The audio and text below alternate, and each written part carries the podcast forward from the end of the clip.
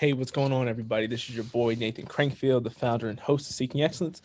And so today we're blessed to have Tori and Seth guest hosting for us, talking about finding faith and the importance of prayer and just a lot of different insights and aspects to how they've grown their faith life and, and some of their journey with God, um, which is which is awesome and beautiful to hear. So very excited for that. We've got a great week. We'll have a, at least one more podcast coming out this week, um, if not two. Excited, really getting back – as I said last week a little bit, getting back to it of uh, just being able to schedule a lot more podcasts. We've got some great guests coming up uh, in the works right now, and then getting back into solo podcasting myself. So you can expect at least a solo podcast of me this week, perhaps a solo and a guest coming on later this week. Uh, but very excited for that, and hope you all had a great uh, weekend, ready for a great week of just getting after it um, and just honoring the Lord our lives. So check out Tori and Seth here. You can always follow more of uh, them on social media through Tori's uh, uh, Instagram handle and, and, Facebook page until I figure something else out. At until I figure something else out. And check out uh, Tori's got some great prints as well. She started a little print shop with quotes from her blogs. I love Tori's one of my favorite blog writers and so she uh, started doing prints with her blog so i highly encourage you to check those out because they're really great and she's really great. So enjoy this podcast and be sure to check out uh, the links in the show notes. God bless.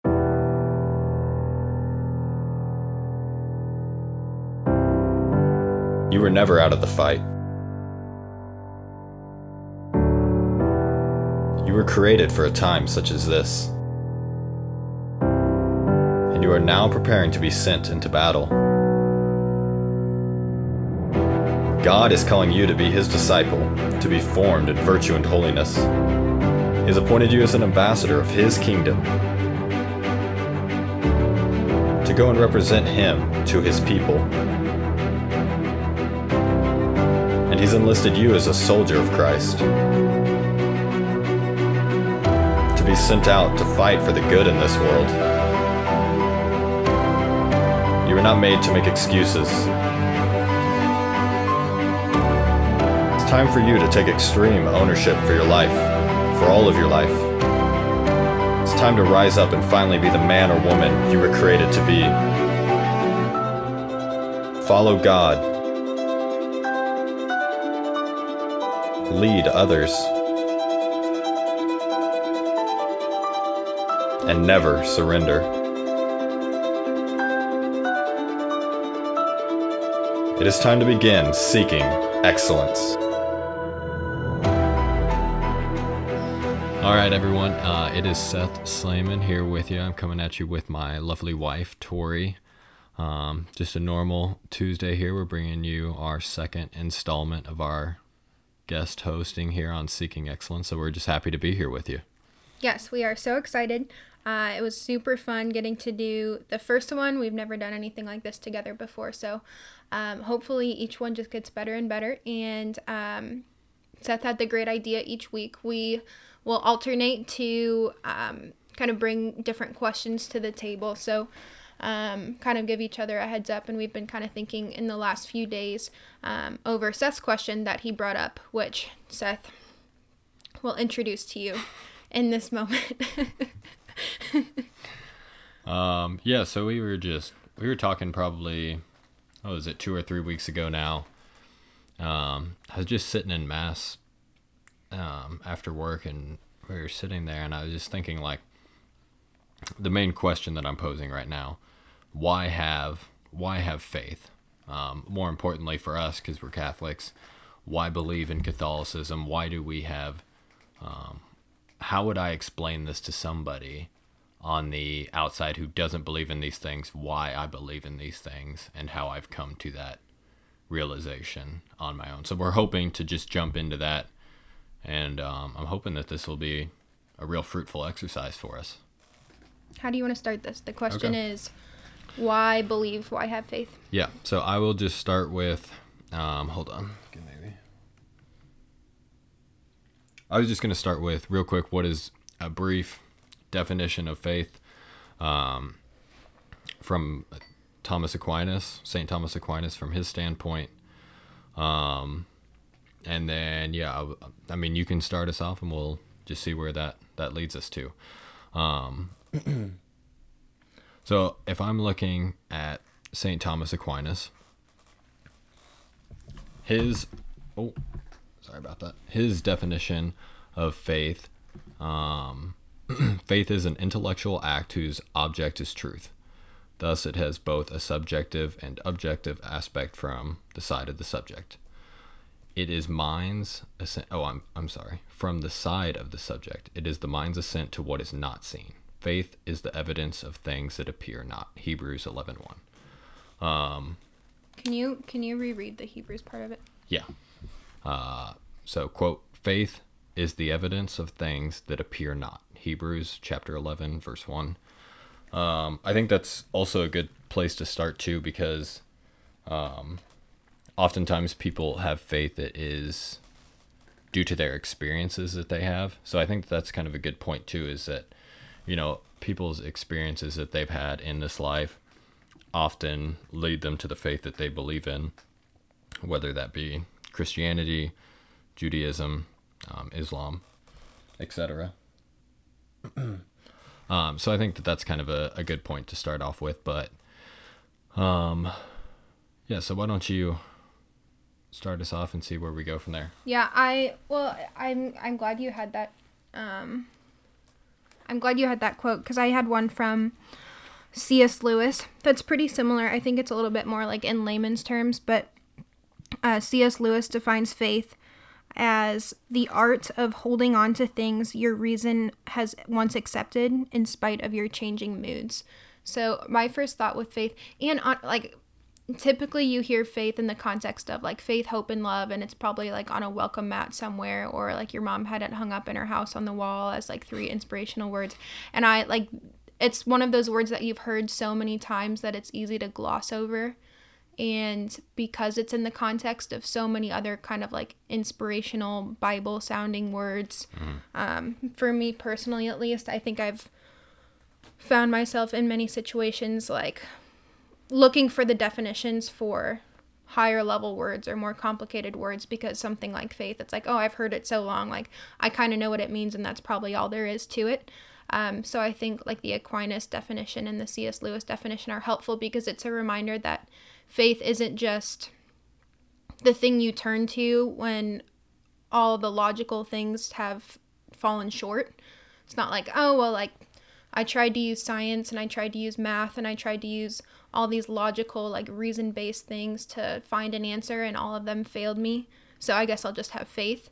Um, and that's like not the way that faith works at all. So like I think a blind faith. no, it's not. Um, it's not a blind faith. And even the that's kind of an oxymoron, like the phrase "blind faith," because faith really is. I don't know. I don't know if it's an oxymoron, but it's not like you have to see something to be able to believe it. Now I'm, I'm just thinking of like the Santa Claus movie when they're talking about like seeing is believing and believing is seeing. That's what it makes me think of. But um yeah, it's not like you have to see something to be able to believe it, but um, just because you s- you can't see something doesn't mean it can't be proven true to you. Um, and to believe in something that you don't actually logically have like evidence for um, isn't that's not actually faith. Like that would that's not realistic. Um, and so I guess when we're talking about faith or why have faith, I think the approaches we'll take to answer that question hopefully are very logic based and not searching for something that we're not really sure if it's there or not, but like hopefully it is because how else will we get by? I don't think that's really the the kind of faith that we're talking about. Right. And um, Catholicism as a whole is like based in faith and reason. So like philosophy is a big chunk of why we have been you know led to where we're at today. Um, philosophers were really I know we've talked about this, but philosophers were really just like the smart businessmen of the time. So, you know, Aristotle, Socrates, Plato, they were just incredible businessmen and knew how to take advantage of the situation and see trends that other people weren't seeing. Um, Not like take advantage of in like an immoral Yeah. way, but right. I think like we had this conversation not too long ago and I think what like what you were saying is that they were like so like so common sense based that it was like they just had the idea to write down what everyone was already doing and already seeing like subconsciously and just point out like hey look this is what we're all doing. Um because they're just pointing to things that are like reality and helping people recognize that they happen. Yes, yes and no. Um, at the same time, they were like they were definitely the the smart ones leading, like leading at the forefront of that. Like other people may have been taking up, you know, they were being they were teaching other people their ways, and like passing these along, but at the same time, like they were really at the forefront of like leading this charge. Um, and that was like the reason based the common sense what you're talking about um, Yeah. Yeah, that makes sense. Um yeah, and I guess when I say like they were just pointing out and writing down what everyone else was already doing, I don't mean in the sense of there were all these other philosophers walking around the town and they were just copying the other philosophers. I mean they were looking at like ordinary people like you and me who were doing normal things that human nature prompts people to do and they were noticing human nature. Right. So I think that's what I mean by that. right okay yeah gotcha um but yeah the the things that we were faith and reason um really uh, augustine pulls from that aquinas pulls from that and those are the you know really the main things that we kind of like found our faith on. And i think that that's what is so attractive to me about Catholicism and, and in general and Christianity is just that there is like this pull towards understanding the reason why things exist or why we use them. so everything has um, its proper end and using things towards its proper end. And if we don't, then it's oftentimes like a misuse of that item. Hmm. Um, Do you want to give some examples? Um, yeah, I guess the the main ones that or some that come to mind are just like um, a pen is for writing or like a book is for reading. A book isn't meant to be a coaster or um, yeah, just something that you stack up other things on top of. You know, it's just like the purpose of that item is for a certain and specific end.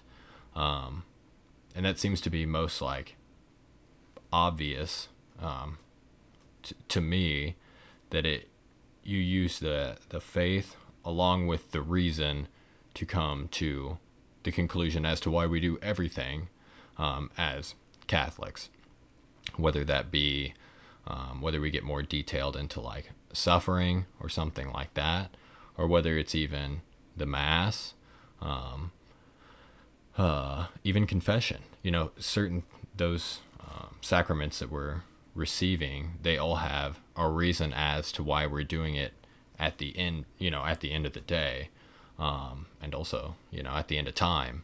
There's a reason why we're we're going to those, and it's not simply just because we have this sort of blind faith that we're um, that we're just hopping into or something like that. Yeah, I think that's uh, I, it's like cool to hear you say to give those reasons from more of like the um, using like the philosophy side of it, um, because I think it almost it like makes it easier to have faith in God when the world God has surrounded us with and the world that we're surrounded by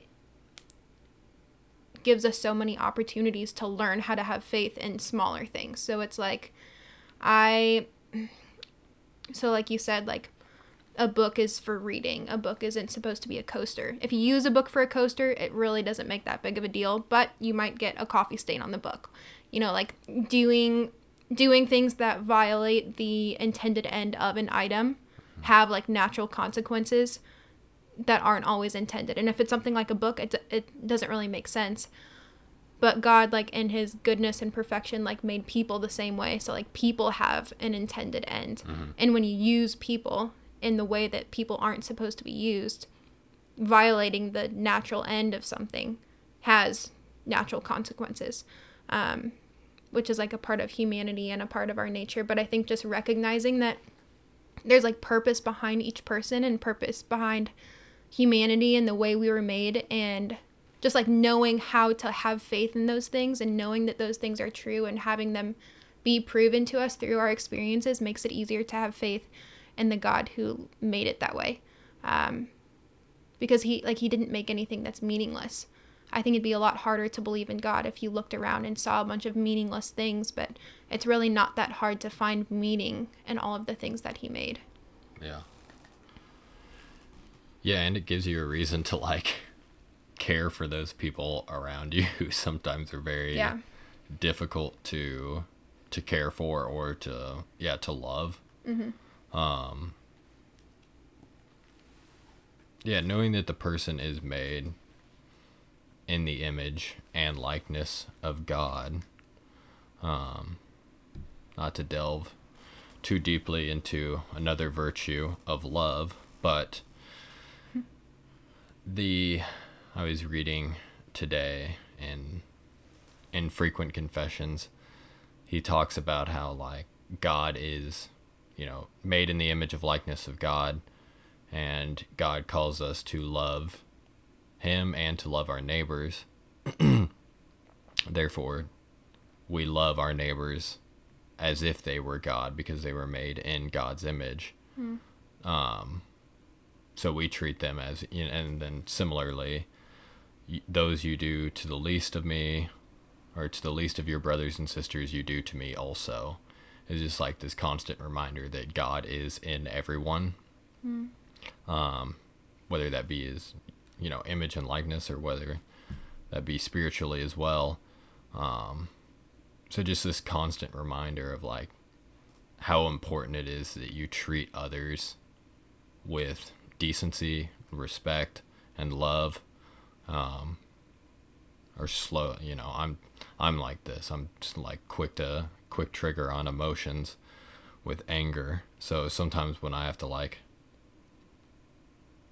pull myself back from a situation just to like not get so upset with something, honestly, it takes like 3 seconds, but there are multiple times throughout the day where I have to just remind myself of that because I have to remember like, oh, if I truly believe that everybody's made in the image and likeness of God, then I have to treat them as such and be respectful of them mm-hmm. rather than just treating them uh, as, you know, mm-hmm. my subordinate or something like that. oh my gosh Yeah, and I think that's where the the logic based approach to understanding faith is so helpful because like you especially are very logic based. Mm-hmm. So if you're in that situation where you're like, "Wow, that person is an idiot. I can't believe they did that." I'm so mad. I'm so frustrated. Like for you, a logical person, we're all logical people, but when you when you turn to logic, it's much easier to calm yourself down than if you're just relying on emotion or if you're just relying on the feeling of faith being there. Um, when faith becomes more than the faith, hope, and love, like doormat, because that that's not gonna like calm you down in a, a difficult situation when you're angry with someone. But when you can actually turn to the logical approach of I know what faith is because it's been proven true true to me, and even though my mo- emotions are changing, I know how to turn back to what it actually is and what I actually know to be true. Um, and I think the whole question of like, yeah, the whole question of why have faith, whether you're talking about it from like a, a specifically Catholic perspective or just like very basic, like how do you know God exists? There are so many levels to it, and there are so many of the beliefs that we have as Catholics that like hinge upon more foundational beliefs, and then it just goes like one foundation is built upon another. And so I think just the basic foundation of like why believe in God, like why believe that God exists.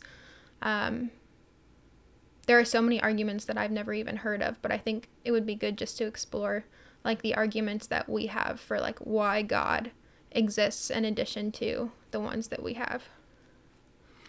Yeah, I was um I was listening to shameless plug for Philosophize This if you ever have some downtime and just want to listen to it. It's just a chronological history of philosophy throughout time. Um, today I was listening to the episode talking about Saint Anselm um, of Canterbury, and he is famous for the ontological argument for God, which is, um, I hope I get it right. It's kind of a tongue twister, um, but it's something along the lines of like, if you're an atheist or an agnostic, and I'm con- conversing with you, Me, I'm the atheist. yeah, sure. Okay. And I was to say, um, if God were to exist, he would be the greatest conceivable being that we could come up with in our mind, correct? Yes. And you would agree that a being that exists in reality, you know, such as this chair, um, I guess that's an okay example, as compared to um, Like an imaginary chair. as as compared to yeah a chair that exists in your mind or something that you know a unicorn or something that just exists in your mind. The reality the real chair would be greater than the imaginary chair correct? Yeah. so if i were to say to you if there was uh, a being a greatest you know a conceivable being um, that was you know, to just as much greatness as the first being that we discussed, but it also existed in reality, would you agree that that being is better than the being that you just created within your own imagination? Yeah. So like if like a real God would be If the greatest conceivable being the was God real. I would imagine. Yeah. So, therefore, God does exist because he is the greatest conceivable being, and we just brought out the fact that the greatest conceivable being can't just be constrained to just in your imagination. Huh. So it must exist in reality. Because he's the greatest conceivable being. Uh huh. Like you couldn't use that example like wouldn't work if we were just talking about a chair, but because we're talking about the greatest greatest imaginable being. It brings it yeah, yeah, yeah, yeah.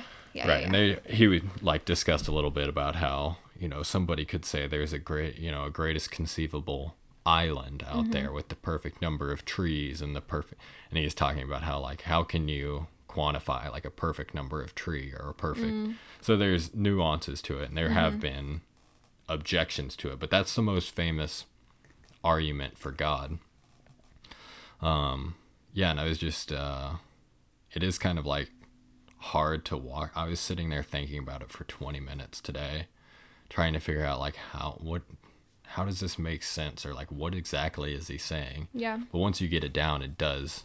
You are like, oh, okay. It's kind of like a circular argument almost Yeah. because Yeah. he just throws on that last little bit of exists. Uh huh. oh, I see. Yeah, and I I think the one I like this is my first time. Today's the first time I've ever heard I've ever heard that argument, but going back to C.S. Lewis, I've heard his argument, the argument from Desire. Um and so in one of his books um, it's called Surprised by Joy. I haven't read it, but that's the book that this is from. It says, If I find in myself a desire which nothing in this world can satisfy, the most reasonable conclusion is that I was made for another world. Um, and I think that's like a really logical, reasonable argument because if God makes things that have an intended end, and in our, you know, as important as logic is, emotion and feeling are not useless. Like they're they're very much a part of us, and they're a part of who we are, and they're uh, a part of the gift we've been given to understand why we're here. And so if we have that, not just more like more than deep feeling, but like deep knowledge, like a deep, um, a deep like way of knowing that we're made for something more, that we've um, been unsatisfied, or we're just kind of like living in a constant state of dissatisfaction. Um, like, how could you argue that we weren't made for something else? Yeah. Um, how could you believe that this is all there is? Oh yeah. And I I think even even when you you have like the best moments in your life, so people who you know like climb mountains and you've been dreaming your whole life of climbing this mountain, you reach the top of it, you're probably like really really satisfied for like a solid like two and a half seconds. Like as you get to the top of the mountain and you look out and then as soon as you have that like peak moment of satisfaction it's like it starts diminishing again. You know, you you've mm-hmm. never on this earth been able to like grasp complete satisfaction and just stay there because it always starts to go away. Like it, once you Right. you reach the top of that mountain, after you stay up there and get all the pictures that you want, at a certain point you're just going to turn around and walk back down. Um, and just knowing that that's the the earth that we live on, and it's not bad. It's so good in so many ways, but you can't argue that it's satisfying all the time. And how could we like long for anything other than complete satisfaction? So I think that's another really powerful argument. Yeah, and everybody, you know, you hear that commonly is just like how money people think money is going to make them happy. They realize it doesn't, and some people think that you know, fill in the blank, alcohol is going to make you happy, but it doesn't. People are. it's just um. We're always like longing for something greater than Yeah. we can physically get our hands on. Mm-hmm. And I think that says a lot about like where religion as a whole um i don't want to say like fills that void as in like there's something there's something that we just have to grasp onto um but it does give us it has that opportunity for us to go out and um and grab it and really you know take it make it personal mm-hmm. and i think that's where kind of switching gears and making it more like personal based um just like why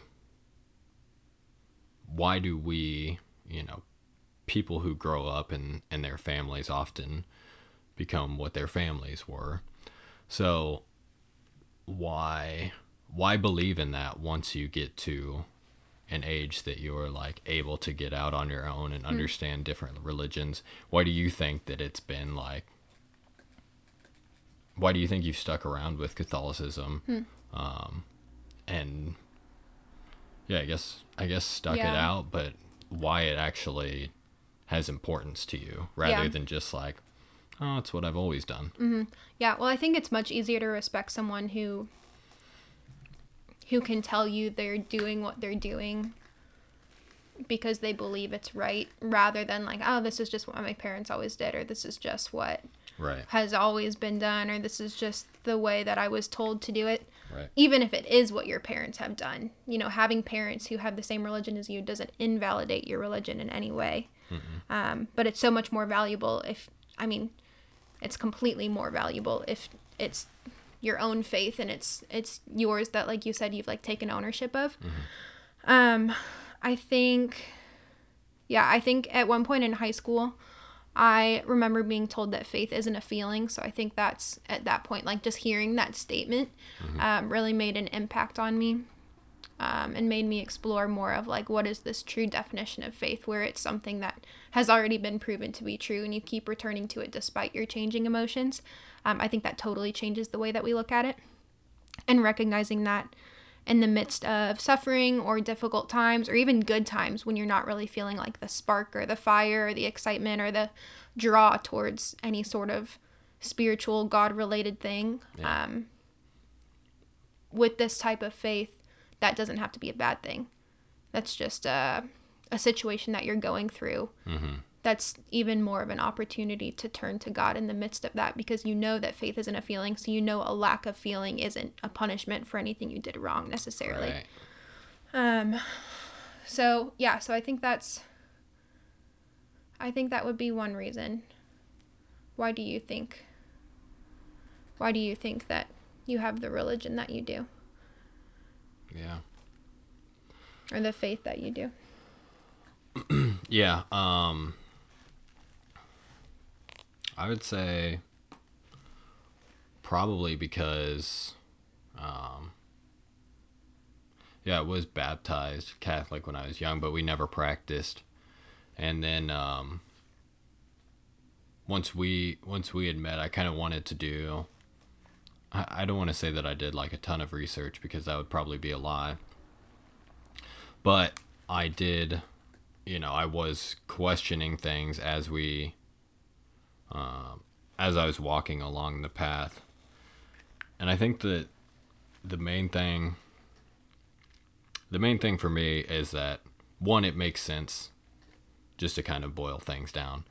One, it makes sense to have like to believe in one God. That just makes the most sense because if if God were the greatest the greatest being, then there would only be one of them because there could only be one yeah. greatest being. Mm-hmm. so that makes most sense. There are three monotheistic gods Islam, or I guess, you know, religions, religions that believe in one monotheistic God uh, Judaism, Islam, and Christianity. Um, don't know enough about Islam to really go into that. Um, but the Jewish side, uh, I mean, being able to like read the Old Testament and like get an understanding of their what they believe in, um, as well as their rituals, and seeing how like closely those are paralleled within Catholicism mm-hmm. and seeing like how those are still held onto and valued mm-hmm. in like the mass today. I mean, I think that's that's an exact I feel like that's an exact replica of what God was foretelling throughout all of the Old Testament mm-hmm. of what was to be, you know, of what was to be prepared for. And I think they're just like it's crazy how many um how many things like line up throughout yeah. the Old Testament into the New Testament. I mean, mm-hmm. it's just like not even the greatest author could come up with a story that is that like woven into one another mm-hmm. and it's just that like it all makes sense. a giant spider web it's crazy yeah and something on top of that that not only is a good story and not only um, matches up with other details in the story but the kind of thing you can turn around to at any point in your life and look at and realize that it perfectly applies to where we are right now in history and mm-hmm. somehow did the same thing 300 years ago and somehow will do the same thing 300 years from now. Just how like personally relevant it, it is to all of us.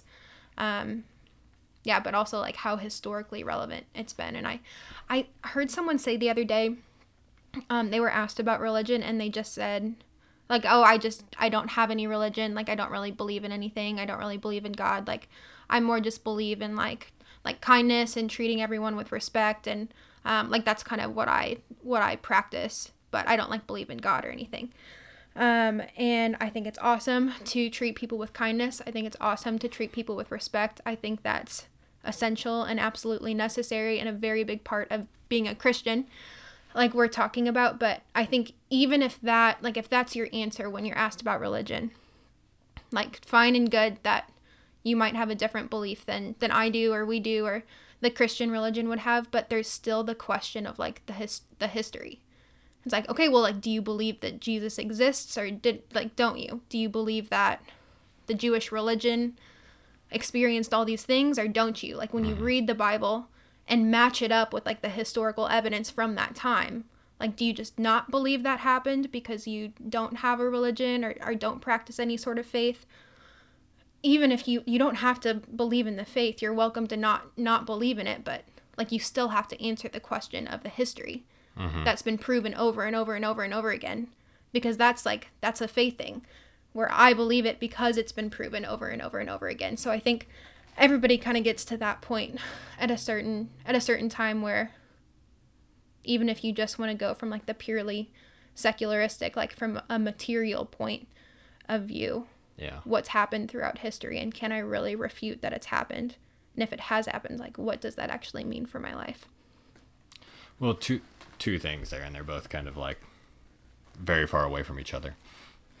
One like the person who is saying oh, I um, I'm gonna treat everybody with kindness and respect and whatever else. It's like, what standard do you hold yourself to? Like, who is the standard for supreme kindness and mm-hmm. supreme respect? Or else you have like, what are you valuing that off of? Are you valuing that off how you did the day before? Because like, if you did poorly the day before mm-hmm. and you did a little bit better than yesterday, were you really that kind? Hmm. Like, how kind can you be? Yeah, I mean, people who say I'm a kind and respectful person, it's like, well, what about the moments when it's very difficult to be kindness, kind and respectful. Mm-hmm. How kind and respectful are you then?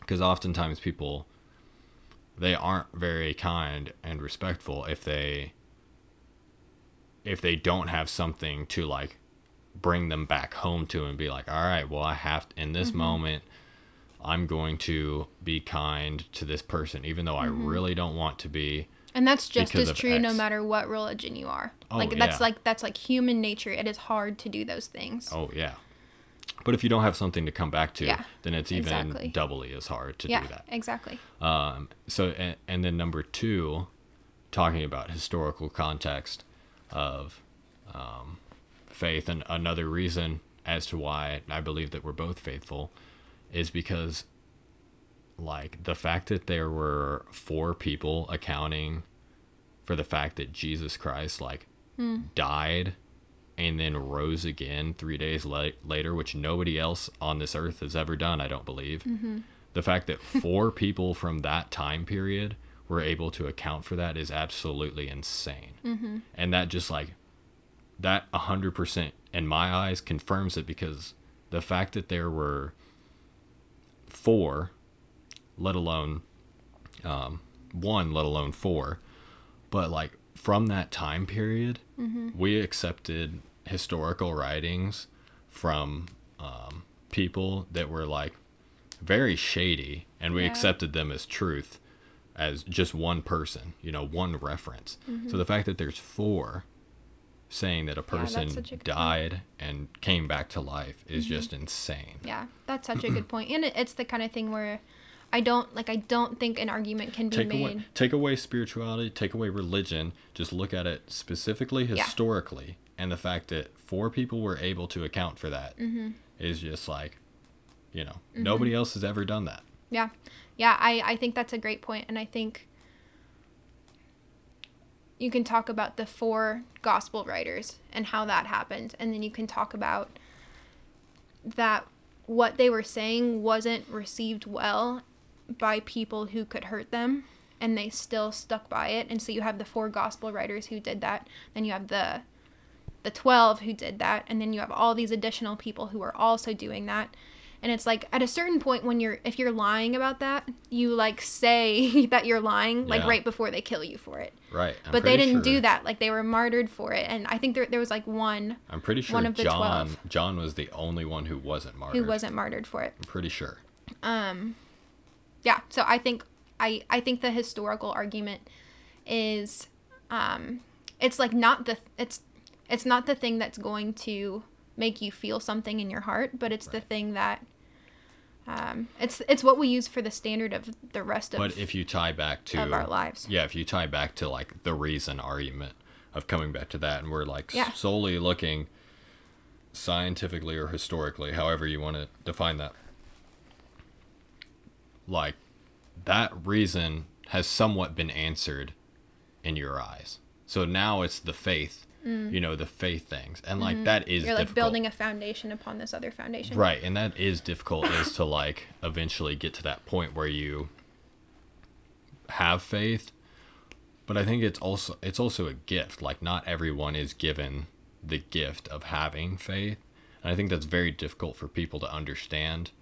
But it's also like very difficult to um understand if you don't have it. I guess is what I'm trying to say. Yeah. Do you mean? Yeah. Okay, I know what you mean. Um, yeah, I think I think that's a good point. I think, um, it's I don't know what the actual Bible verse is, but when God says like my way, my thoughts are not your thoughts, my ways are not your ways. Um, I think that verse. I think a, a argument against that verse could be like, oh, it's just like a cop out. Just like, oh, well, like you don't understand, like God's God, and you're just using that as a reason to say like that you don't understand what he's doing. Right. And it's like, well, number one, you're right, I don't understand what he's doing, but number two, it's not it's not a cop out because it's like it's it's true. Like it's just the way it is. Like I think it's in that verse where he says like as far as the heavens are above the sea or like Mm-hmm. as far as the sky is above the sea, like that's a long way like that is very different like Yeah. the way god operates is so different than the way we operate even from like just a, a time perspective. So this is me like tying it back into what you said. But um when we talk about time we talk about like kairos time. Um, and ki- the word kairos means god's time.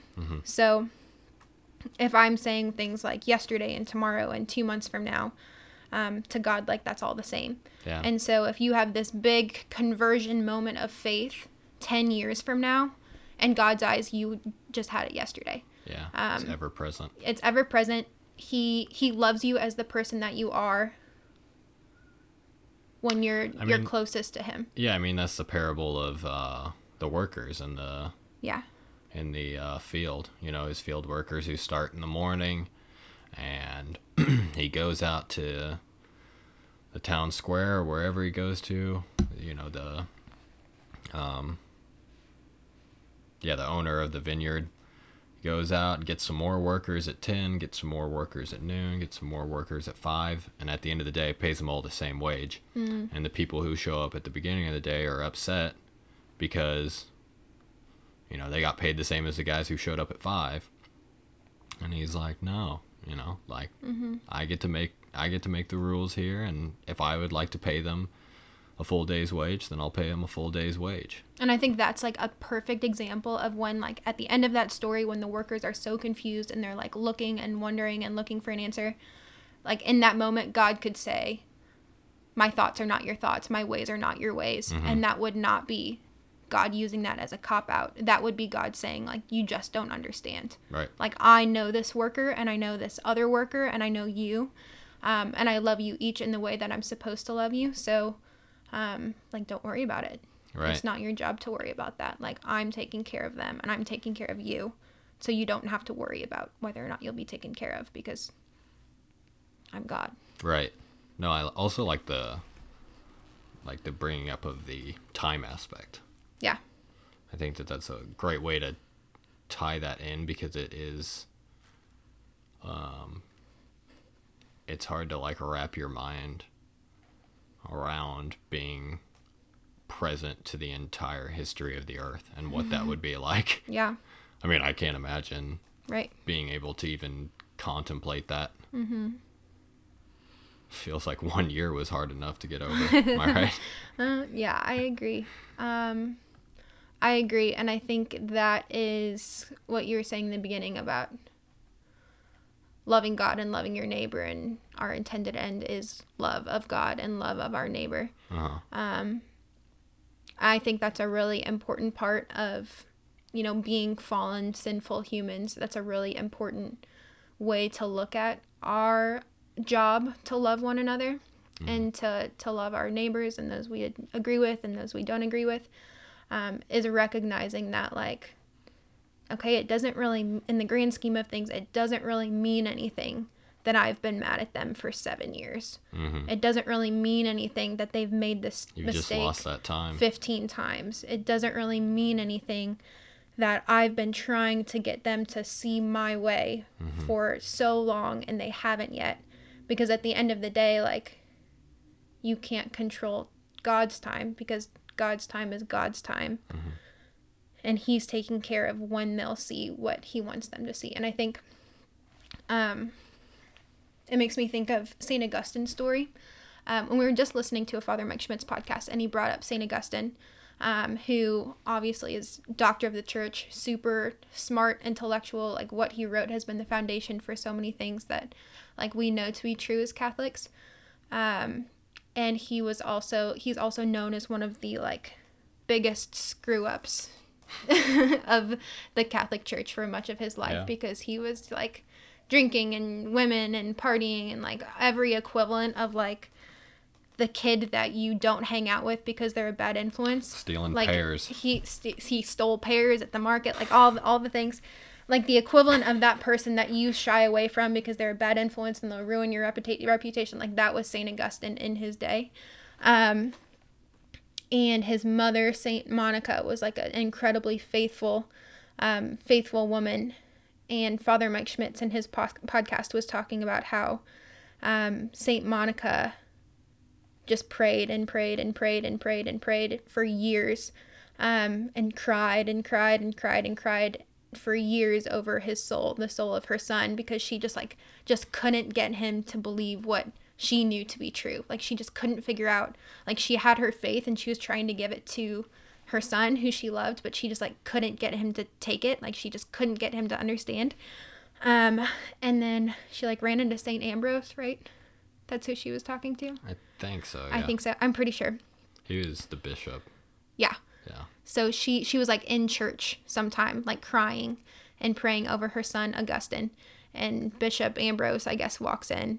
He's like, "Why are you crying?" And she's like, "Oh, my son Augustine." And he said, um, "A soul, a soul who's had like this many tears shed over it, like won't be lost by God or something like that." You know, like Yeah. to her, it was all these years of long, long suffering, and like what she was doing during that time mattered. It wasn't insignificant. Like it was significant, significant to her soul in the way that she handled handled it, but um, then Augustine became uh, Saint Augustine, and he was a doctor of the church, and everything worked out the way that it was supposed to.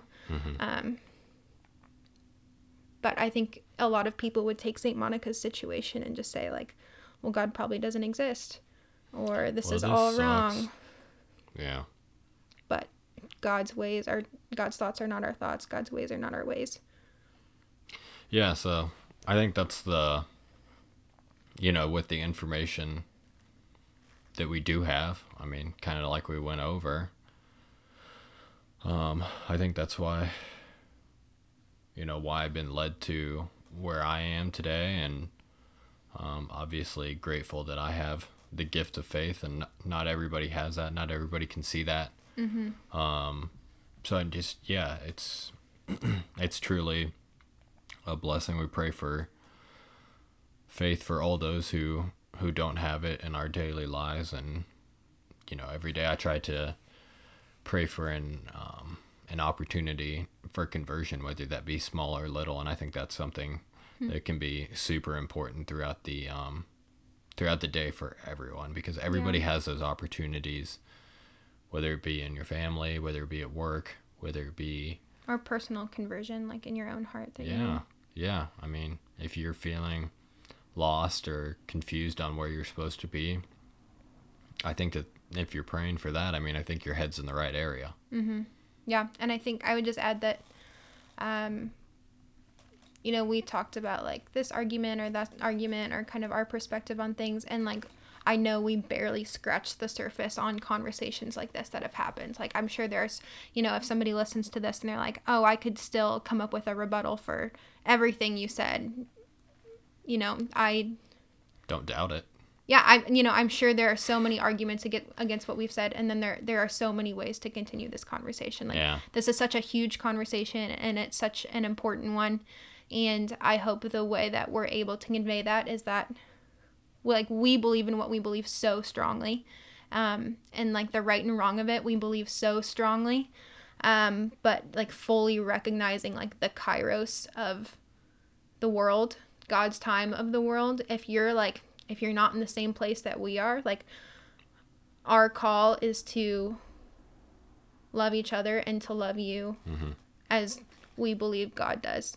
Um, and I say that in a way of like we're all in different places. We're not necessarily farther ahead or farther behind. We're all just in different places in like Right. every single way that we could be. So, um, yeah, just know that all of this just means like we have a greater call to love, and hopefully we can do that better and better each day. All right. All right. Anything else you'd like to add? I don't think so. That's all I've got. All right. Well, pray for an increase of faith for us. We'll do the same for you.